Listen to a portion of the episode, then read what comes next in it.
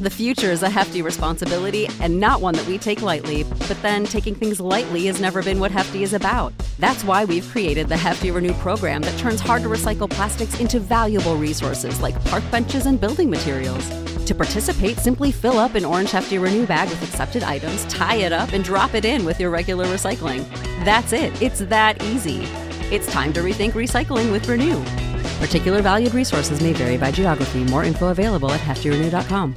What's the easiest choice you can make? Window instead of middle seat? Picking a vendor who sends a great gift basket? Outsourcing business tasks you hate? What about selling with Shopify?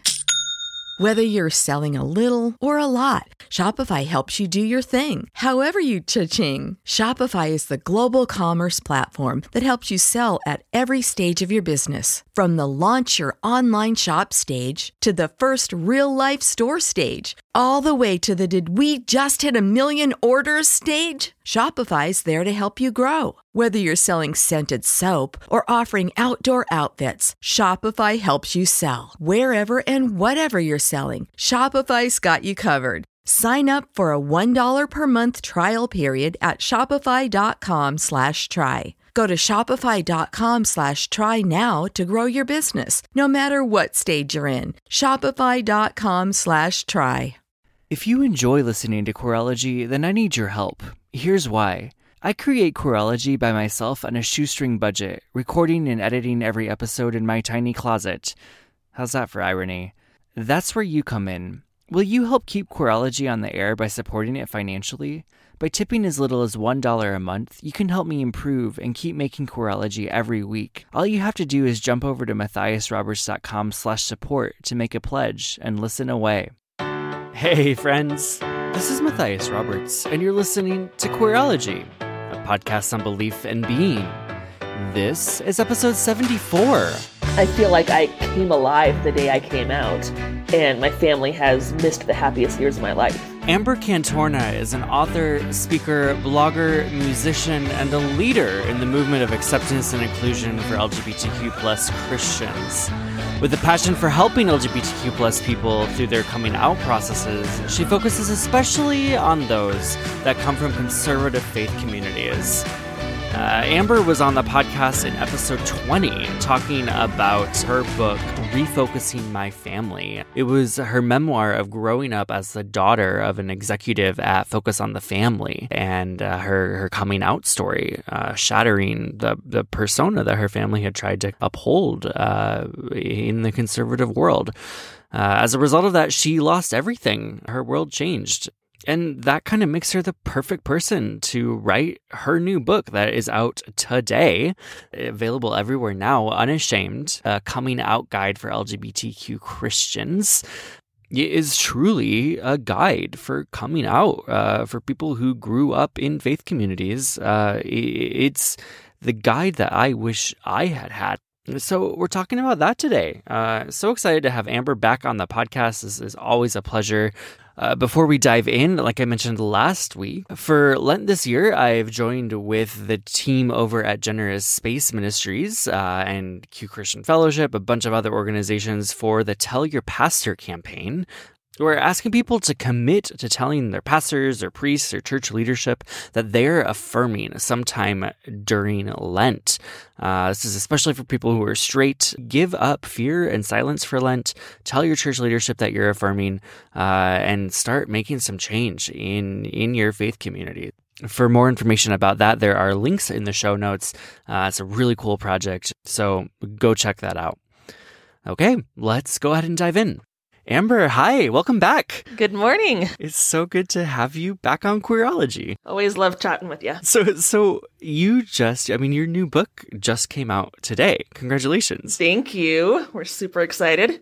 Yeah, I, and we'll like we'll get into all of that, but um, I mean, before we do that, uh, the question I ask everyone, even though you've already been on the podcast, sometimes these things change. Um, but how do you identify, and how would you say that your faith has helped form that identity? Uh, I would identify as gay. My wife and I have been married for almost five years.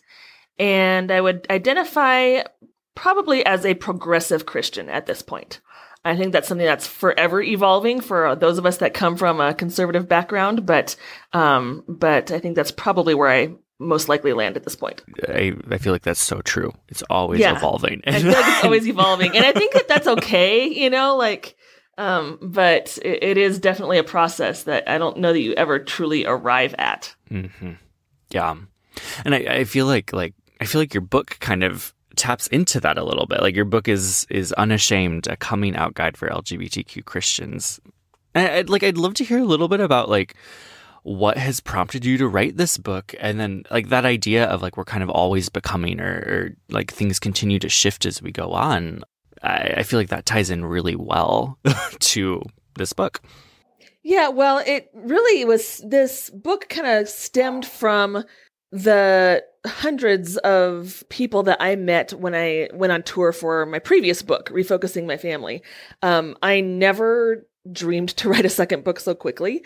Um, and it just kind of all came together um, as I heard the stories of others. Have I heard, um, you know, stories that were very much like mine? You know, it's, uh, I don't think your father has to have worked at Focus on the Family for you to be very um, indoctrinated by those beliefs and that culture. And so I heard from people all over the world with similar backgrounds and similar stories that were uh, very desperate for a story that they could relate to.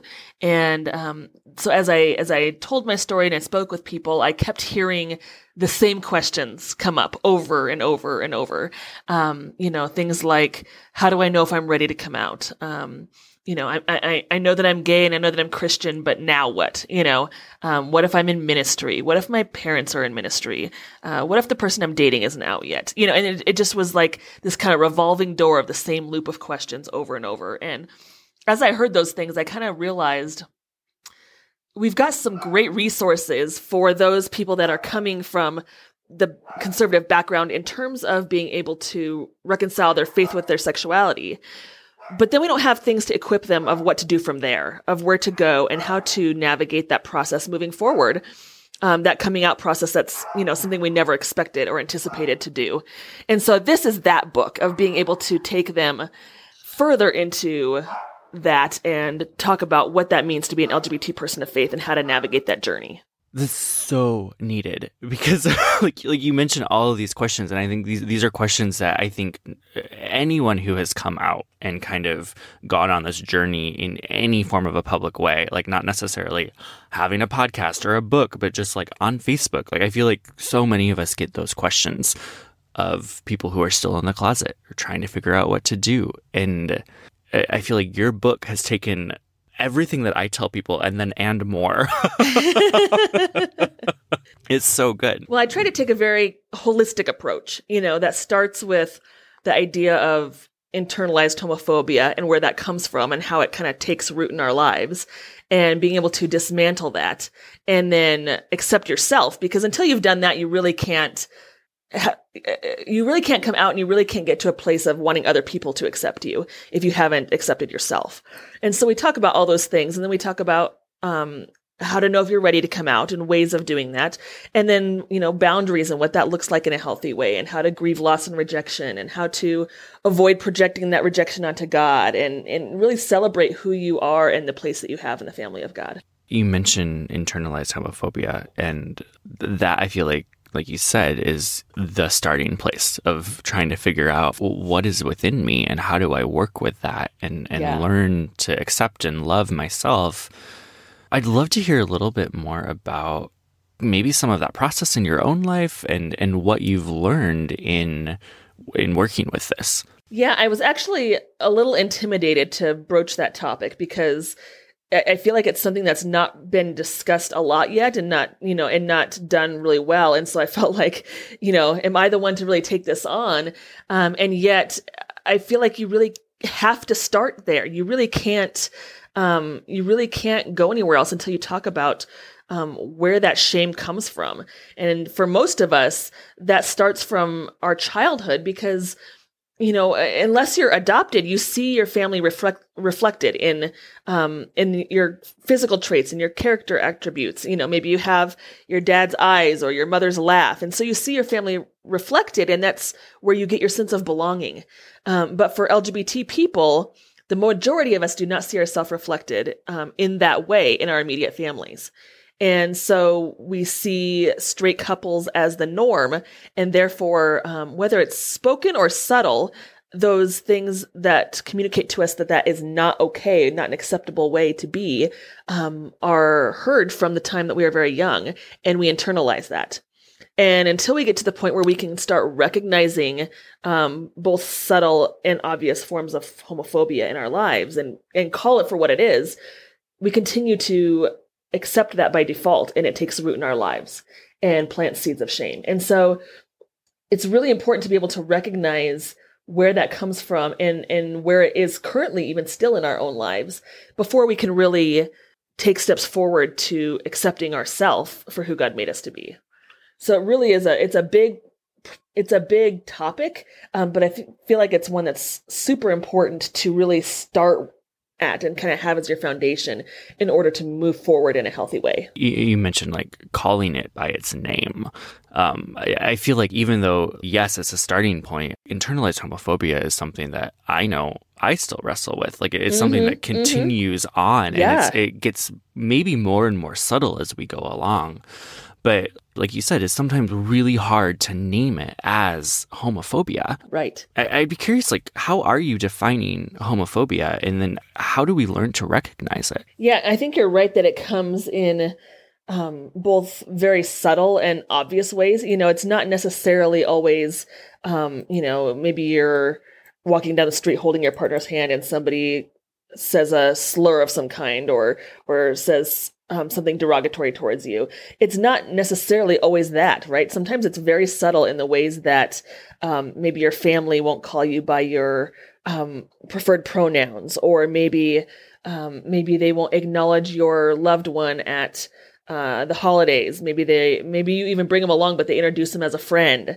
Um, those are all ways of just very subtly uh, communicating that who you are is not okay. Um, in the book, I define homophobia as the unreasonable fear held by straight cisgender people towards the LGBT community. Uh, but then as we talk about internalized homophobia, um, I define it as that innate belief that your sexual orientation or gender identity makes you undeserving or, or inferior or unequal of a place in society, um, that you're not enough and are instead rendered unlovable by other people and that you're unacceptable in the eyes of God. And I think that that is something that takes a root in all of us that come from that kind of conservative faith background. Um, and, and, and like you said, uh, we continue to to deal with that in even more and more subtle ways in our life but it doesn't mean that it's not there and i think it's important to be able to kind of recognize that um, in the instances when it does come up and name it because if we don't we continue to kind of let that seep into our being um, in the core of who we are rather than if we're able to name it we can reject it and say no that's not that's not who i am. That's not who god made me to be. You're mentioning God, you you kind of have a whole chapter on on learning how to not project rejection, project rejection on onto God, because I because I think that that's something, especially for those of us who grew up in conservative worlds, like we're told ultimately that it's God who doesn't approve of us. And so that, that projection starts from other people 1st mm-hmm, And then, so mm-hmm. we have to like unlearn that and yeah. then relearn stuff about who we believe God is. That's such a huge thing to do. It is. It is. And, and I think too, you know, the biggest thing I tell people is that you have to be able to decipher um, what people do to you and say to you in the name of God from who God is and and and put a defining line between those two. You have to be able to separate who God really is from what people are doing to you in the name of God. And not that that's always easy to do, you know, but I think the more that we um, uh, put ourselves in a healthy place and surround ourselves with healthy people um, that are on a spiritual walk similar to our own, I think that's what really strengthens us, which is why I put such an emphasis um, in this book on finding an affirming community, um, because I think that really grounds you. You're not going to grow and really discover who you are in the family of God if you're surrounding yourself by people who tell you that God hates you and you're going to hell. You know, you have to surround yourself with people who are um, who are affirming you, who are loving you, who are helping you discover all that God wants you to be. I know for me, when I was first coming out, I was really scared of affirming communities because mm-hmm. I was afraid that they would lead me away from God, that right. they had accepted what I called at the time wishy washy interpretations mm-hmm. of scripture. Mm-hmm. That I, I, I'd love to hear maybe like from your personal story, kind of what that like. I, I know you got into it the last time we talked, but uh, just a little bit. But that journey for you of finding an affirming community made a huge impact in your life. It did. And I, and I think you're right because I held that same fear. I think a lot of us do because we're taught that anything other than what we've been raised in is bad. And so we're thinking that, well, if we get into an affirming community, maybe they water down the scriptures, or maybe we're just justifying our way of life, or reading, you know, reading the Bible the way we want to read it. And, and so all those things were a huge part of um, my own fears in my own heart. And uh, yet for me, I got to such a negative place um, about the story I was telling myself about who I was uh, that it was just leading to very negative things in my life. I was very depressed. I had a lot of anxiety. I was having nightmares. I was um, using self injury as a form of just survival. Um, it, and it was just a very dark place. And that is not good fruit. You know, when you talk about good fruit and bad fruit in your life, um, the bad fruit that was happening in my life was far outweighing um, the good fruit. And so I had to look at that and say, this is something that I have to wrestle with. I can't just ignore it. It's not going to go away. Um, I have to really look this in the face because if not, it's going to be the thing that kills me. And that was terrifying for me because I didn't want to justify my way of life. I didn't want to just water down the scriptures.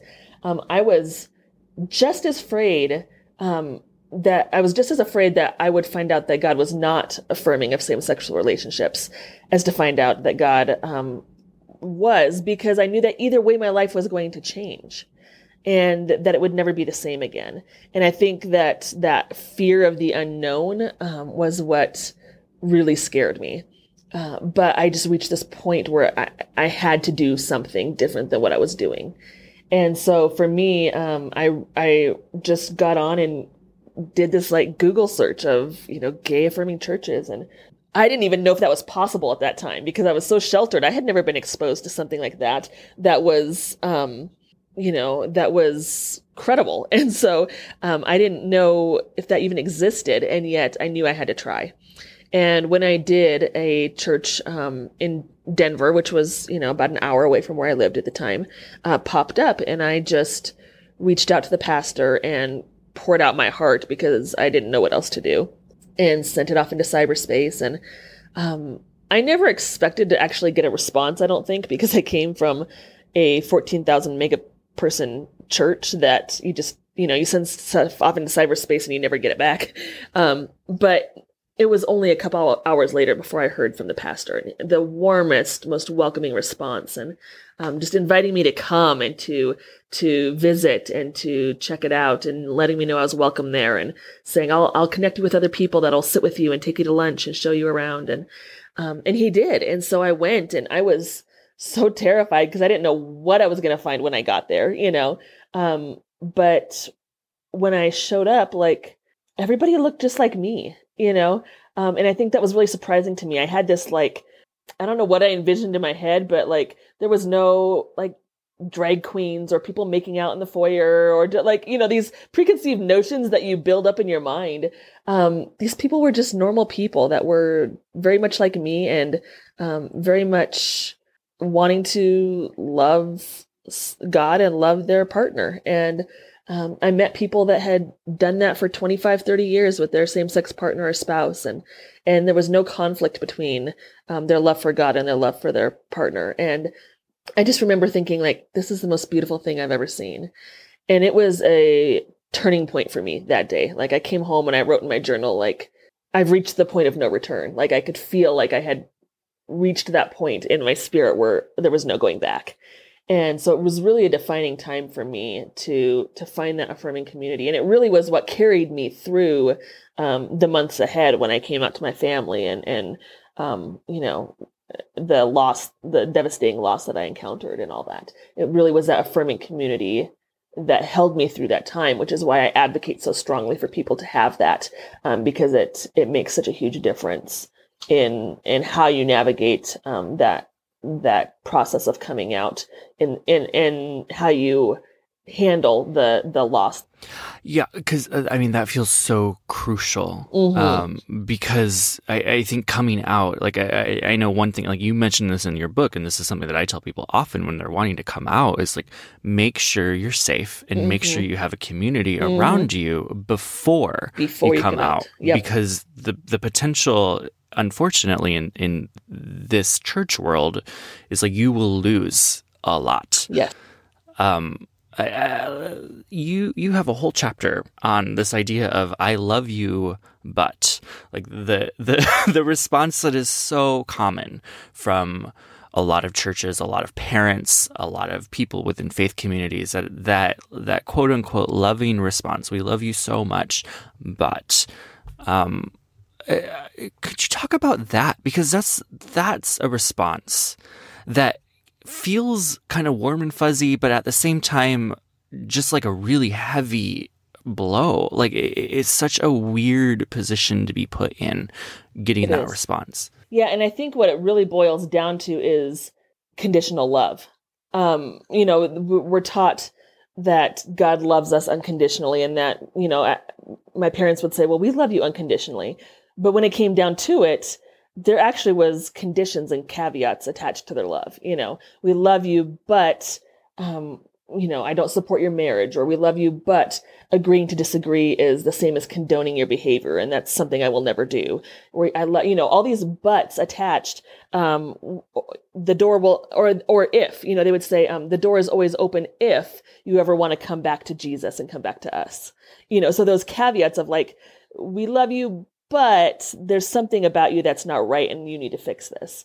And so it's not truly unconditional love. There really is conditions attached to that. And I think accepting that is one of the hardest things because it's so painful to think that um, there's something so bad with you or so wrong about who you are that you're unlovable, you know, and that grappling with that conditional love, um, I think is something that a lot of us have to do if we come from a conservative faith background. And that's again why that affirming community is so important to kind of um, buffer that and say, we love you unconditionally, no matter what, no matter what your background is, no matter who you love, no matter how you identify, we love you, we embrace you, we celebrate you. Um, and, and I think that's why this last week's decision on the UMC church was so devastating to so many people too, because it was just reinforcing again um, who you are is not acceptable in the eyes of God. Um, or really, you know, what they're what they, they they projected on God, but really it's in the eyes of us too. You know, like we're we don't accept who you are, and so I think that's been so devastating to so many people because they call that their home and they were hoping for movement forward, and this feels like a massive blow backwards um, and, and it's just very it's a hard thing to to grapple with with with um, feeling unlovable um, for who you are or for who you love. Right. I, I, like I feel like that highlights some of the complexity in that because I think w- like with our parents, with our faith communities, like we have experienced love from them. A lot of us know what that love feels like, and it's, it's so hard to then name that love isn't enough. That love isn't mm-hmm. what I mm-hmm. need. Mm-hmm. Like to to take that step and to almost like it can feel like we're betraying them by saying no you say you love me but this isn't love mm-hmm. and it, it's so hard to hold that tension yeah yeah because it, it ends up feeling like lip service you know like there was times that um, my my mom would send me a birthday card, but instead of the you know really sweet written note of how proud we are and how much we love you, it would just like have their signature, and there would be like no return address. So it almost felt like they were like checking off a box on their to-do list of like, well, I did my part, and now it's on her to you know to to come back to us. Um, and that was really hard to grapple with too. It's like, do you, uh, what do you do with that? Do I want them to send me a card? Would I rather not get anything? Like, what, you know, like the mixed emotions that come with that of, the feelings that it brings up is so complicated as well. Uh, I feel like that brings us to this idea of grief. And the idea of aching hearts is, is what you call it, like the deep pain that comes alongside some of these choices we have to make in order to be able to live healthy and, and thriving lives. They also hurt mm-hmm. really deeply. Yeah. And I can't say that we're the only ones that are even hurting, you know, like our families are hurting too. Um, and yet, uh, you know, you do have to protect yourself. I think the most important thing throughout this, the theme of this whole book is safety. Physical safety, emotional safety, spiritual safety. Um, you know, so many of these things. The the reason I advocate the way that I do is because these people are not only being pushed out of um, you know, they're being pushed out of the church, but it's it's not only causing physical suicide, but it's causing spiritual suicide. These, you know, so many LGBT people are walking away from the church and from God altogether um, because of that conditional love and that ache in their heart that they just can't get over and can't reconcile. And some of them never return. And I can't blame them for that. You know, like, like you can't blame them for walking away from something that's been so harmful and so grief is a huge part of of that process and and the letting go and the um, coming to terms with what may never be you know and, and in some ways i feel like i'm still doing that i've been out for almost seven years and i feel like i'm still like having to grieve the loss of what could have or should have been you know um, i have a hard time like saying i actually miss my parents because I've been so hurt by how I've been treated. Um, and yet I do, there's things about our time together that I miss. I miss the holidays. I miss the things that, you know, that used to make our relationship special. And so it's, it just still is complicated, um, of trying to, to trying to mourn that loss of what could or should have been, um, and yet may or may not ever be. And, and how much do you hold on to that hope and how much do you let go and how much do you, um, just kind of hold space and that tension, you know? Yeah. Yeah. Yeah. You know. Yeah. yeah. uh, and that idea of hope and holding on to hope, it can yeah. feel almost sickening to try to, to hold yeah. that hope and accept reality. Like it, like right. it, you don't want to give up on it, and yet it doesn't seem like it's actually ever going to happen, and yet you don't want to close off the possibility, and yet sometimes you have to set boundaries in order yeah. To yeah. be able to function. Mm-hmm. It's so complicated.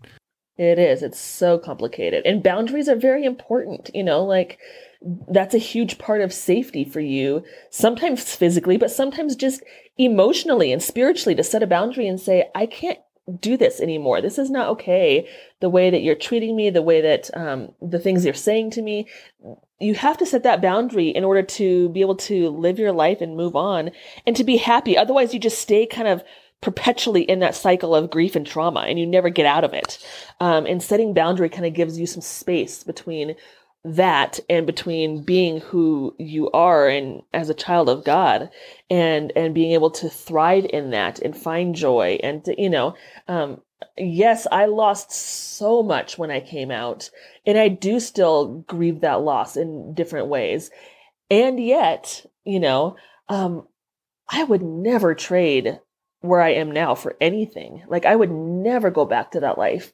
Um, I have never felt more free. I have never felt uh, more joy. I've never felt more alive than living out who I was actually meant to be. I feel like I came alive the day I came out, and my family has missed the happiest years of my life. Um, you know, like I just I feel like I've finally arrived into who I was meant to be all along. Um, so I would never go back to where I was before. I felt so suffocated and stifled. Um, and, and being here has been so freeing, even though it's been hard and I've had a lot of loss and I've had to um, work through a lot of that deconstruction of my theology. I still wouldn't change it because it's made me um, a better person. It's made me stronger. It's um, made me think differently. It's helped me to re- meet people that are so um, so real and authentic themselves. You know, you don't arrive at that place without having gone through some stuff. And so the people that you meet on this side have really been through a journey. And that has been a really rich and rewarding experience for me too, is to meet those other people that have walked similar paths. So something that just came to mind is an email that I actually got from a listener just like a couple days ago, yesterday actually, who who I won't give any details because this this person isn't out, but it, I, I know there are a lot of people who listen to Queerology who have these same questions. So I'm gonna I'm gonna read just a little chunk of this to you. I know nothing about the LGBT community. I have no clue where I stand. It's like every time I decide being gay is okay in God's eyes, I start to doubt it. Every time I decide it isn't okay in God's eyes, I doubt it. I want to be able to live like myself, but is that what God wants? Mm. I feel mm. so lost and I keep getting back to square one because I don't want to do the wrong thing. Mm. That idea of doing the wrong thing, I feel like rings so true to to where I was 10, mm-hmm. 15 years ago, mm-hmm. that that utter fear mm-hmm. of what's what is the right thing to do mm-hmm. i really want to please god how do i do right. that what is the right thing yeah mm-hmm. Mm-hmm. it's so heartbreaking because i uh, we've all been there you know like you genuinely want to do the right thing you genuinely love god you genuinely want to please god with your life and so it's such a terrifying place to be like I you feel stuck almost like I can't go back and I can't go forward and I don't know which way is out, you know. Um, and when you're coming from that conservative place, you, and you don't know anything of the LGBT faith community, you don't have any people to really connect to or to ask questions of. Um, and so you do feel very isolated in that struggle, I think, um, because you're afraid to reach out and and be found out um, by the wrong person. And so it's a very scary and isolating place to be. Um, I think one of the guiding things that um, is important to look at is the fruit that's producing in your life. Um, is being in the closet producing good fruit for you, or is it producing bad fruit? Um, and most often time, it's not producing great fruit. You're feeling very conflicted. Uh, you feel a lot of fear. You're depressed. You're anxious um, all these things are not good fruit, you know. Um, and and there certainly is a, a period of time walking through that journey where things aren't going to feel great because um, there's a lot of stuff to deconstruct and work through. But there is good fruit waiting for you on the other side. Um, there there is joy, there is freedom, there is um, connection with healthy individuals that'll celebrate who you are. There is um, love from an unconditional God um, that does not have boundaries or labels or conditions. Um, and I think those are important things to look at, and and also to look at kind of um, your the. I also talk in the book about weighing like real fear versus false fear, and trying to kind of break down the barriers that people feel around this fear of um, God isn't going to love me if I'm gay and because there are legitimate fears in the midst of coming out you know you may face legitimate loss in your family or in your job or in these different areas of your life. So there are legitimate fears and things to take into consideration. Um, but i contend that the way that god sees you and loves you is not one of them. And um, the point of this book is helping them get to that place where they realize that god does love them exactly as they are and there's nothing they have to change or do about it and once they can settle that for themselves, then they can make steps forward into um, what the coming out process might look like for them in their own journey. That kind of leads to the to the big question of the book is is how do people know when they're ready to come out? Because that can be a hard decision too. Of like of, of when is it the right time? because sometimes you just yeah. want to like you just want to come out. But other times it's like i like it it never feels like the quote unquote right time. Like, right time. Yeah. Yeah. And i think that's certainly a process as well. Like it's different for everybody. And you can't give like one blanket answer that's the right thing for everyone you know? Um, everybody's story is different. Everybody's circumstance is different. Everybody's um, process is different um, but I love the quote, um, and I have it in, in the book that says, And the day came when the risk to remain tight in a bud was more painful than the risk it took to blossom. And I think you reach that point where staying closeted um, or coming out, you know, uh, the risk, the it, it tips the balance. Um, and and the risk becomes worth it and worth walking into.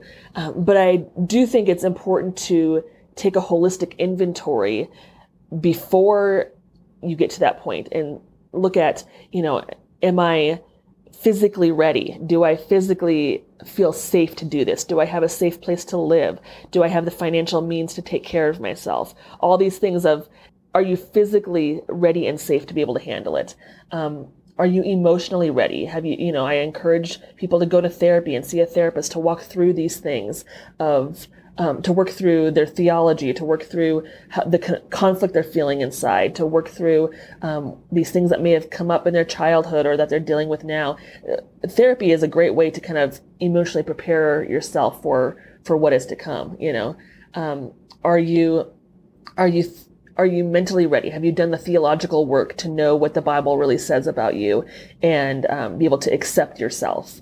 I think that's a huge thing. And we've got lots of great resources for that now um, to be able to kind of help guide you, um, to be able to be mentally uh, kind of bridge that divide between your head and your heart of what you've been taught to believe and what's actually true. Um, and then, you know, I talk again about are you emotionally ready? Do you have this the strength, the community support, the the people around you that will be there to walk this journey with you as you go through it? So I think that's kind of really the this you know chapter four really deals with a lot of that holistic approach of of looking at all four of these aspects in a little bit deeper way and ask giving just practical examples practical questions to ask yourself to know if you're ready and in a place that this is the time for you. Yeah. I feel like when we come out before we're we're ready or before we're safe or before we've done some of that work that's it's it's not necessarily a bad thing but it can make it that much harder it can make it that much more difficult mm-hmm. um, the collateral to, damage is greater Yes, exactly. If you're not adequately prepared. And not that we can, sometimes you can't control it. Somebody outs you and there it is and there's nothing you can do about it. But when it is in your control, I, I recommend that people take that time to adequately prepare rather than rushing into it because it will lessen that collateral damage um, and, and the mess that you have to deal with post coming out. Yeah, I, I think there's that idea of like once you realize you're queer, any of those things, there can feel that pressure to then come out and almost like a shame of being in the closet. Mm-hmm, mm-hmm. And I, I, feel like I'm constantly telling people, no, there's nothing wrong with being in the closet. Mm-hmm. You will know when you're ready. Right. If you don't feel like it, then you're not ready yet. If you if you're feeling that intimidation and that fear, yeah, then you're not ready. Take your time. People so often try to rush this or or people try to rush you you know the the peer pressure of well this should happen now and you need to tell this person and this you know. No you don't. This is a very personal part of your life that you don't have to share with anybody until you're ready. Um, nobody else has to pay the cost except for you. So you you wait and you do it when you feel ready when you feel safe when you feel confident and not before. You mentioned the fact that there so many resources out there now for people who are trying to wrestle with the theology and, mm-hmm. and figure out like all of these things. Just off the top of your head, what are a few of those resources, obviously, besides this book, which I would recommend to everyone, like whether you've come out or not? Like it's so good. Some of those resources for people who are kind of maybe looking for uh, some added help. Yeah. I, I am so grateful that we have the resources now because those, you know, I'm sure you wished you would have had those resources 10, 15 years ago. And I know I wish I would have had, you know, like this stuff wasn't around when we were coming out. And I'm so grateful now that so much of this is available. Um, and I will say that in my book, it's not only for, L- I mean, it's primarily for the LGBT person, but at the end of every chapter, I do have a section for allies and parents as well to help them know like how to help your loved one navigate this particular season in their coming out process. So there is that that as well. Um, but I really, I mean, there's, as far as books on, you know, theologically to help reconcile your faith and sexuality, I often recommend um, Unclobber by Colby Martin. I recommend God and the Gay Christian by Matthew Vines. Um, I recommend Changing Our Mind by David Gushee. Those are all really great ones that will help you kind of um, deconstruct some of what you've been taught to believe about the Bible. Um, I love that podcasts like Queerology are available. I think that has been so helpful to so many people because not everybody can just um, pick up a book and read. Some people need um, something to listen to or need the community that is there. So I'm so I recommend you know Queerology and um, Kevin Garcia's podcast a lot. I recommend um, even musicians um, like um, Tash Holmes and Benjamin Grace that are kind of creating new spaces for music um, in that are outside the evangelical realm. Um, I think as far as organizations go, um, Q Christian Fellowship is doing fantastic work with um, giving a space for LGBT people of faith to come. And they do an annual conference every year, and it's um, the largest, you know, LGBT faith gathering in the world. And people come from all over the world, and it's a great place to. Um, it's a great starting point for people that um, are just needing to plug in with the community and figure out where to go because the spectrum of, of workshops offered and things that are presented that weekend cover pretty much all the bases from parents to allies to people coming out to um, marriage and sex and ethics and uh, really anywhere along that spectrum you'll find something at that conference for you. And so i love recommending that to people and it's a great way for them to um, realize that they're not alone and be around other people that um, have walked similar faith journeys to theirs and um, have uh, and also engage with um, parents who are affirming and pastors who are affirming and allies that maybe you've never met somebody like that before. And to walk into a space where um, it's so welcoming and that love abounds is really life changing for a lot of people. Um, and I know it was life changing for me the first time that I went. You know, it was very eye opening and life changing to realize um, I was far less alone than I thought. And, and that was very healing for me. Yeah. I I know that I the first time I went, I was in tears like pretty much the entire Yeah. weekend. Yeah. like it was Yeah. and I hadn't yeah, it was it was so powerful. Um, it is. It, there's just yeah. no, there's really no way to describe it until you've No. experienced it, Yeah. and it just really is very life changing. So I, I mean, on my website, I have a pretty extensive list of of books I recommend and podcasts and musicians and organizations that um, are very helpful, and I try to kind of you know bridge across um, a pretty wide spectrum of, of places for people to get plugged in. So they can always check that out on my website as well. if They're looking for additional resources. So how can people get a copy of your book and how can people find you? Well, you can order it t- now. It is out today on Amazon, so you can certainly grab it there, or um, certainly off of you know Barnes and Noble or at your local local bookstore. Um, and you can find me on social media at Amber N, as in Nicole, Amber N Cantorna across all platforms. And then my website is ambercantorna.com. And I encourage people to check it out. We are launching our tour and tour dates are being released today um, for our national unashamed tour so i will be coming hopefully to a city near you and we'll be discussing some of these topics more in depth and doing q&a and all that so certainly check out my website for um, event listings as well and what areas i'll be in when Oh, that's so exciting! And uh, yes, everyone, like if if Amber is near you, even if she's far from you, like it's worth driving. Like, so uh, thank you so much for joining me and for writing this book. It's so needed, and and it's one that I know will be a go to recommendation for me to so many people because it's it's needed. It's needed. thank you so much for having me it's always a pleasure Yeah, likewise. Be sure to pick up your copy of Unashamed, a coming out guide for LGBTQ Christians, wherever you get your books. And check out Amber over on her website, ambercantorna.com, and across social media at Amber and Cantorna. Queerology is on Twitter and Instagram at QueerologyPod, or you can tweet me directly at Matthias Roberts. Queerology is produced with support from over 230 Patreon supporters. To find out how you can help keep Queerology on the air, head over to matthiasroberts.com slash support. A really easy way to help support Queerology is by leaving a rating and a review. You can do that right in your podcast app, or go to matthiasroberts.com slash review, and it'll take you right there. As always, I'd love to hear from you. If you have ideas of what you want to hear on the podcast or just want to say hi, reach out. I'll get back to you. And until next week, y'all, bye.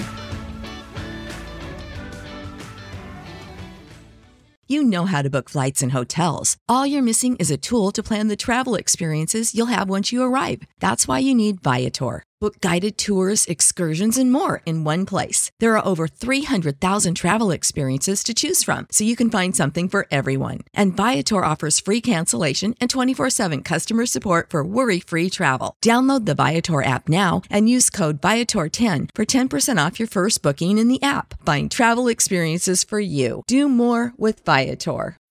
When you need mealtime inspiration, it's worth shopping Kroger, where you'll find over 30,000 mouthwatering choices that excite your inner foodie. And no matter what tasty choice you make, you'll enjoy our everyday low prices, plus extra ways to save, like digital coupons worth over $600 each week. You can also save up to $1 off per gallon at the pump with fuel points. More savings and more inspiring flavors make shopping Kroger worth it every time. Kroger, fresh for everyone. Fuel restrictions apply.